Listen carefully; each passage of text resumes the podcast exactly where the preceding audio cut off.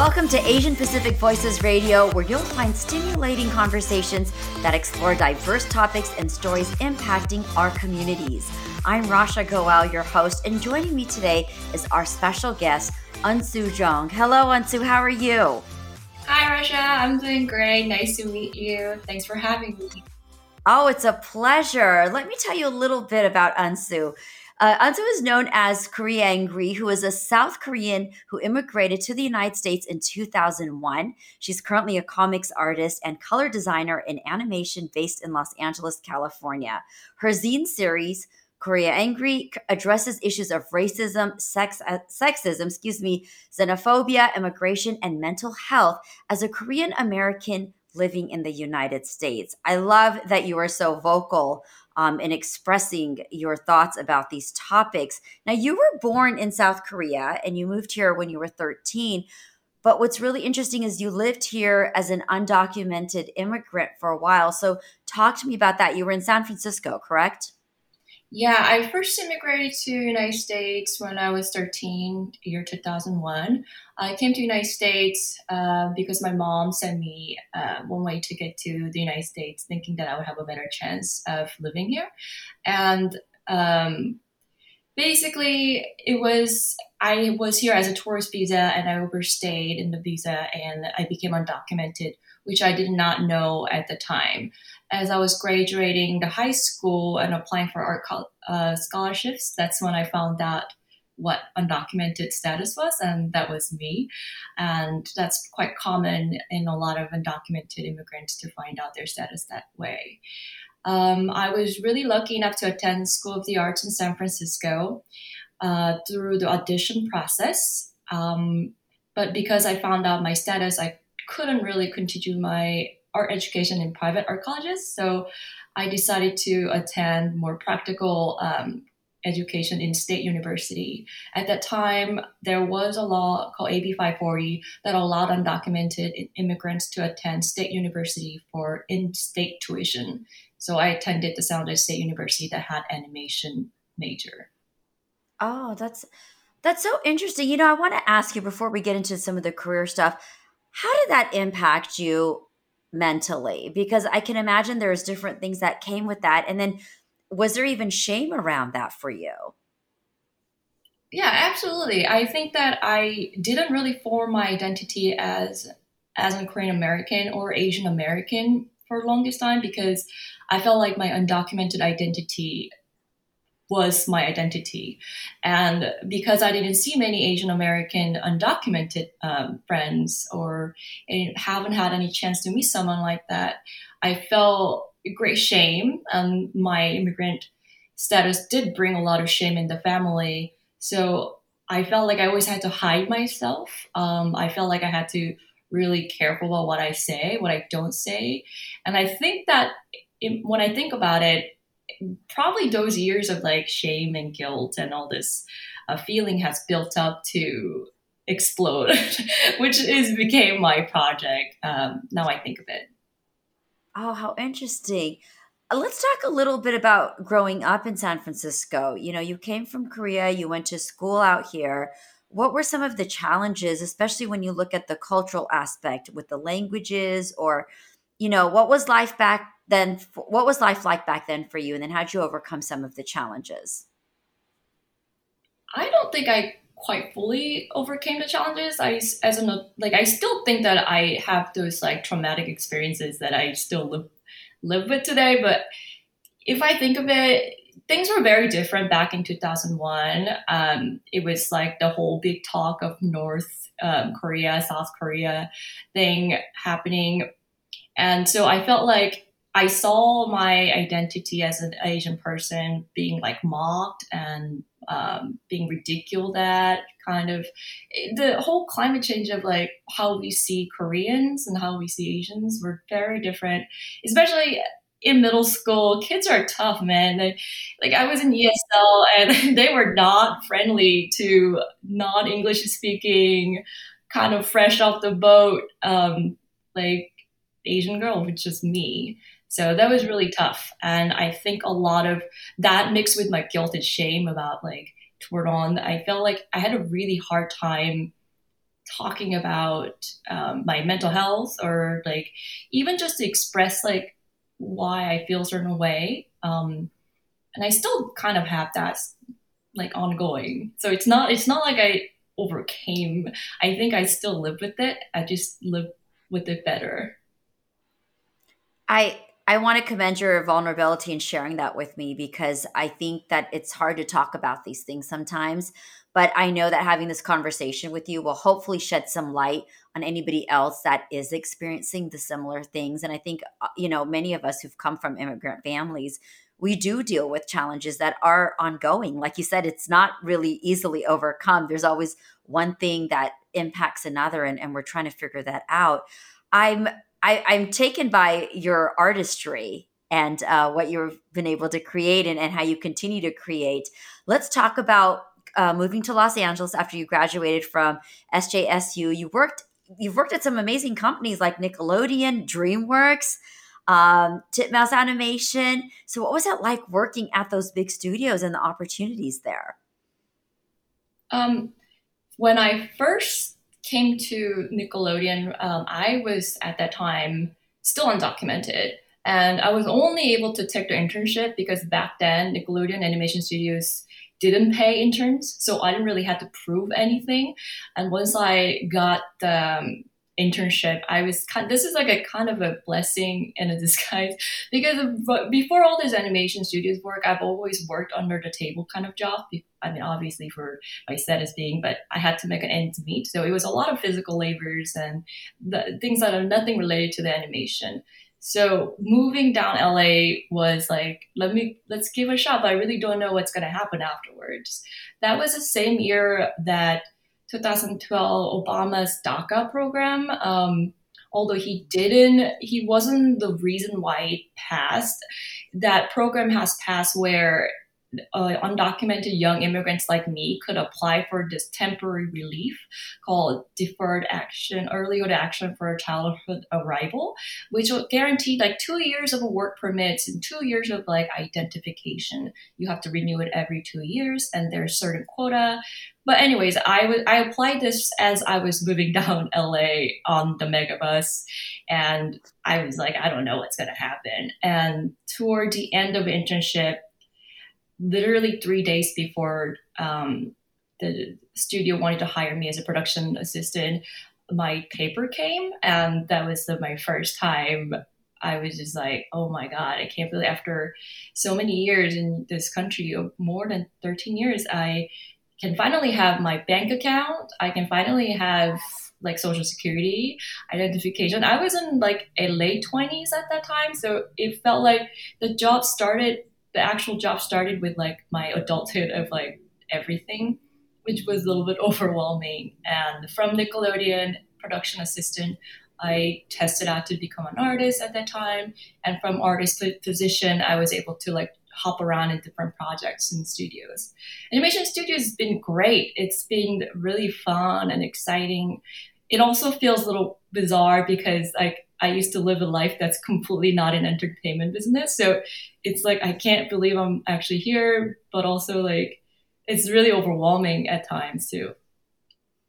I love your tenacity though to still pursue your art, you know, even dealing with these different hardships and, and having to take these odd jobs and, and just working through it. So it's incredible. And I want to, you know, before I get into your your other series, but just rattling off some of the titles here, like Sanjay and Craig, I'm familiar with that. Archibald's Next Big Thing, Cleopatra in Space, Pinky Malinky, Shimmer and Shine, like so many incredible titles here that you've been able to work on. So, congratulations on that. Let's talk about your series, Koreangry. What inspired you to come up with this title, and what does it signify or represent to you? Yes. Um, my Koreangry series is like my baby project um, that I've been doing since 2016. It wasn't, it didn't come from such a joy necessarily at that time. It was kind of like, I am so frustrated with the world that's happening. This was back in 2016. And I was constantly like suffering depression and nightmares. And because of my undocumented traumatic experiences, I felt like I just had it enough. Um, the Trump just got elected, so I started writing down some of the things that was making me agitated or anxious and nervous. Most of all angry. Like what are all these points that were just making me really angry? And it kind of gave me a, a chance to reflect on some of the points that i've never really articulated before. And through kind of like doing a multiple iterations of like designing of this character i wanted to completely come up with a character that just looked like just angry and pissed off um, without like any like question. Like you can see the character that just got the thick eyebrow and is just really upset. And I just didn't want it to have to explain why I'm angry. So I started like think about all these other ways to uh, have this name, what it what could be. So just combined the Korean and angry together, and it just became Koreangry. Now you said there were some points that came up for you. Can you touch upon one or two of those points that came up for you that impacted you? Like the angry points of those times. Yes, the angry. Like you said, in in doing this process, you were even reflecting on some things that came up for you. Right, right. Yeah. I mean, there was so many. Like, well, first of all, I was really sick of like weird like work related issues, like the status, um, some of the you know um, sexual com- commentary that I have received for many years. Um, I just think that it was just like sometimes it's a big and sometimes it's a micro scale that I think it contribute to a lot of um, like angry anger issues. Like it can be just little as like people just throwing comments when you're walking the street, and I was just like, why am I putting up with it? I think I was angry at myself for putting up with it for so long that that I was angry at my family members not telling me how to navigate those moments. I was angry at and some of the teachers who say some really like fucked up stuff. Um, I mean, I was angry at a lot of different things. yeah, yeah. Of the teachers, uh, I, I felt like I think it was just like a combination of things that I just didn't realize um, that these are legitimate reason to be upset about, and just because I didn't even know how to identify my anger for so long um, that I just like had it enough. and and I also didn't want it to be just like so bad, like so like down and sad about it. I thought I wanted to find some kind of humor in this anger too. And that's why I think I chose my medium as a comic because it's like I'm pissed off, but I find some of this pissed off moment to be somewhat funny or try to find a kind of like light moments of it. So I wanted to just kind of keep that state. Interesting. And who who would you say are your main readers or followers with this series? I've actually traveled quite different um, states and different places, and I saw a lot of different type of variety of people, and those audiences are very different than online audiences. So I don't know who follows me online and physically, but when I when I go to physical events, I think that the audiences are really varied. Some people are mostly the Asian like woman, uh, woman identifying identities, really, really like I feel like this is me. Um, and even though we don't live in California or in LA, like some folks would just be like, I'm I'm not you, but this is just literally my story. Or like sometimes I'll get connected to people who are also undocumented, happen to be undocumented Asian API groups would like connect me. I feel like I've feel like I've been heard. Um, so there are just so many like identities that come across my work that can relate to it. And I thought about this recently. I think it's because we are a lot similar than we we think and that anger and frustration points are i think kind of universal and similar or i think that's i think that's why the audience is just so like different sometimes and diverse would you um ha, would you say that you have you ever considered working with entertainment companies in Korea? I mean, we've seen such an influx right of talent coming out of Korea as well that has been noticed in America. Is that something an option that you would ever um, look into? Honestly, I would love to, but you'd be surprised I get so many haters from Koreans in Korea for yeah, that's like hardest haters I actually would have to work with because because I can read and write, and those hate comments, like it's incredible uh, amount of hate comments and messages I receive are from Koreans uh, in Korea actually, and that that has been making it really hard for me at times because I I don't know how to deal with it honestly, and I get a little sadder to it's a little sadder to read or um, get a pushback from your own communities or your own people sometimes. Absolutely. Absolutely. Oh my God. Like that's just adding another layer to the mental health for you. um, I can I can see all the different uh, inspirations that come to you through your character. You know, who would you say has been your source of inspiration though, and why? Oh yeah, I mean, my inspirations are all the other angry moms and angry Koreans who are alongside me and both angry about. I think that like I didn't even think that I would be able to talk to other Korean Americans about certain issues, but I started because of my work, I was able to connect to a lot more Korean American folks.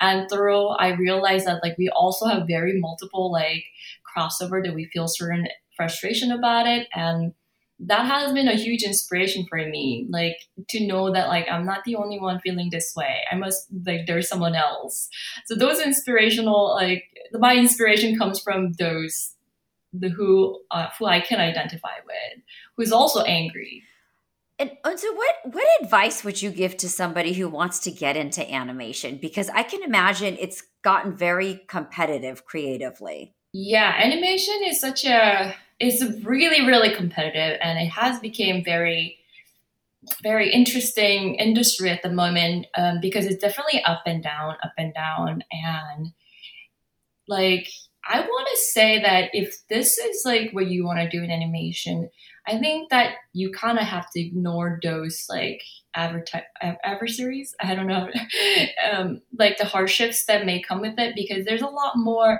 And what I want to tell the students or people who wants to get animation is like I think to focus on why you want to do animation rather than all this like news or updates about that is discouraged. It may seem like a discouraging.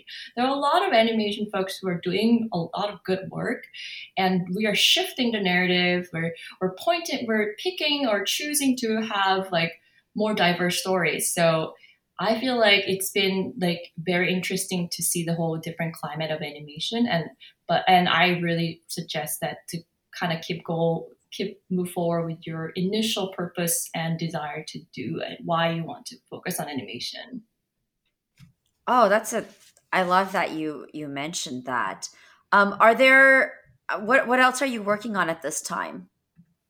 Um, I'm working on multiple projects on my own. I am uh, I mean I'm running the Koreangry zine every every issue uh, on my own so the newest zine is coming out actually um, end of this month or May, and it would be the, my 11th issue. And that would like have more updated like my time period of like what it was like for me to pandemic time to live in pandemic times. That will include those kind of sad but also like I find it like sad but beautiful moments of like reflecting those moments. So that's like new zines that are coming up. Um, there are a couple like shows and events that I'm going. I'm working with uh, Korean American Artist Collective to to some workshops over the virtual workshops. Um, so that's some of the projects I'm working on. Oh, I love it. Now, you know, this this came to mind too. Is that it's been over 20 years since you've been here in the US. Do you now identify yourself as a Korean or a Korean American? And would you, again, um, consider ever going back to live in Korea? Like, this is like the really good question, and the question that I'm asking myself all the time. Um, I think culturally, I'm more Korean American. I visited Korea, South Korea, after I adjusted my status for the first time in 17 years. And I don't know what I was hoping to find in my home country. I think some kind of peace of mind or like some kind of like like I don't know, like like welcome back kind of thing. Like from who? I don't even know. I just I just thought I just had this I always imagined what it would be like to go back to Korea. So I like waited for that moment. When I did went, I felt so not part of the culture or the country. And it felt very bizarre to have that experience where I'm still a Korean citizen and I have hard time letting go of that. And I love seeing my Korean culture and traditions and all that, but also I struggle to identify as a Korean Korean person. I read newspaper in Korean and that makes me feel like wow i'm really korean but but it feels like but i'm very in in tune with the korean american issues and korean american communities. So it's hard for me to say. I've only recently thought about going back to korea. During pandemic honestly it was just really hard to see a lot of asian hate. And just seeing some people just deciding this after chasing american dream for many years that they realize this is not the america that they dreamed of they're going back to the country. I've seen it a lot and I felt like that way too. But I also feel like I don't know how to let go of the the communities and work that I build in here. And so it's like I don't know, Raja. I just, I struggle with my Yeah, I think it's it's conflicting. I think it's challenging. I, you know, I was born and brought up in the U.S., but yeah, I I can really resonate how you say there's that tie to the culture, right? And I and first of all, I have to commend you. I don't know how many people your age probably I shouldn't say it that way, but like I okay, let me rephrase it this way. In my generation, I feel like I'm one of the few people who can still read Hindi and if I talk to a lot of people my age, they're not able to. So I love hearing that you can read Korean newspapers because I think that's such a part of our culture. But, you know, same thing like when I go back and visit India, I'm looked at as a foreigner over there. I speak the language, I do everything, you know, I, and I love the culture. But I, I can see that conflict now. You're actually born in Korea, so it's different for you. But um, I can imagine the struggle. But I feel at the same time, that there's a beauty in that. There's a beauty because you get to share this journey. And in a way, you kind of get to, I don't know, experience the best of both worlds, right? And not everybody gets to do that if we can see it in a positive light. Yeah, you, that's that's a really beautiful way to look at it. I I definitely think that way. Although, like as I my Koreans are like like kind of I feel like fading away because I'm not using it all the time. Um, I do think that it's a strong tie that I have with my culture, and I don't want to let go of it. And I think that's probably why I'm struggling. If I had, I wonder if I had spoken less Korean or if I'm not Korean fluent, it would be easier for me to like separate myself. But because there's something that that I'm really connected to this, um, I maybe it's harder for me to like cut off my connection. Uh, no, Hey, I'm glad you know the language. I'm going to have you come meet my nieces and nephews because they're half Korean and half Indian. We call them Corindians. Oh God, I, love that! I love that. I want them to to learn the Korean language. They're gonna they're gonna go actually visit Korea, so I'm really excited for them for the first time.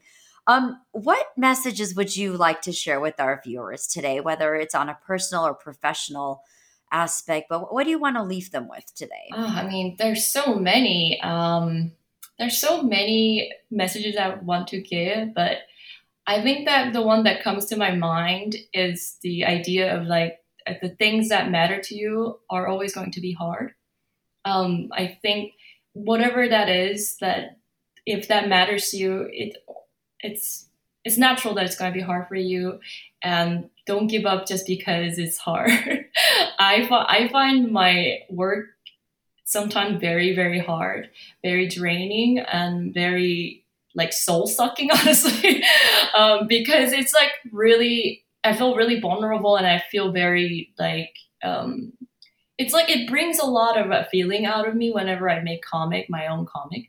And it's it doesn't it's not easy work but because i find some kind of value in it and i know that this matter and that's why it's hard. I keep t- telling myself that um, it makes me like bounce back up and do work again. So if that something's matter to you it's it's always going to be hard. That's good. Well and speaking of hard as i was listening to you i was just even thinking and, and looking at some of the topics again that we had talked about that you cover like racism sexism immigration mental health. I mean those aren't those are heavy topics so then how do you decompress because you're incorporating these topics into your work not only have you are they a part of who you are but you're incorporating them so how do you decompress then and find something that brings you joy or happiness Yeah, th- actually, this is going to be the second message I was thinking to decompress those things. I feel like you always have to plan like B, C, D. That that is not your main job, but that also bring you joy. I think that's really important to have that. Like for me, I think that art is used to be my main thing, and that was the only thing that was bring me joy. But when I realized when art was not giving me that joy, when art failed me, which it does, I felt like I felt like I had nothing. So I had to build up my other muscles to find what else that brings me joy. For me, I love hiking. I love cooking. I love other things that bring me joy. Maybe not as equal as art, but like pretty up there that brings me that joy. So if I can't really be happy doing what I needed to do, I just go to those B, plan C, plan D. It kind of makes me feel like I can come back to that. And I feel like non non uh, the art those uh, experiences that is not artistic sometimes can help you to be a better artist. So I would say whatever that is not your main thing, maybe it's good to have like other source of joy that so you can come back and uh, continue to do your work. And so I'm I'm so happy you mentioned that because I think especially when you work in this industry, as an artist, as a creative, it is so important, I feel, to have that balance. And you know, there is that obsessiveness obsessiveness when you are a creative because we just get so sucked into that world. And so I'm so happy you mentioned that because I, I do think, yes, it is so important to separate that and find yourself outside of your craft, right? Don't let just the craft define um, who you are. Well, we are almost out of time here. So I'm just so grateful that you and I got to speak and you shared so many beautiful nuggets. And again, thank you for being vulnerable and, and sharing your journey because it's not easy sometimes to talk about this. And I know, especially in the Asian American community talking about being undocumented, I think that's that's really important to let people know that they're not alone and and there is support out there. So I want to thank you once again Eunsoo Jeong um, for being our, our, guest today and for joining me on today's show. And to learn more about her, uh, where can people go? Can you share your, your website or your social media handle and social media handle with us? Yeah, um, my social media is Koreangry. Uh, that's K O R E A N G R Y. I'm on mainly on Instagram, uh, on Facebook, and Twitter sometimes, but mostly my main work is in um, Instagram. And you can also go to koreangry.com, which is my store and the shop as well. Oh, I love that. Love that. And what are some things we can find in the shop? Yeah, there's there there are a couple uh, cookie ones out there, um, but absolutely. And now we would also love to hear from you, our valued listeners. So feel free to share any suggestions you may have about future guests or topics. And don't forget to subscribe to your favorite podcast platform, as well as follow us on Facebook, Twitter, Instagram, and YouTube. And again, a reminder Asian Pacific Voices Radio is produced by Asian Culture and Media Alliance a nonprofit that empowers our Asian and Pacific Islander communities with a voice through media arts. If you would like to support our program, please do visit us at AsianPacificVoicesRadio.com. I'm Rasha Goel, and thank you once again for listening. Please join us next week for another exciting and thought provoking Asian Pacific Voices Radio. Take care until then.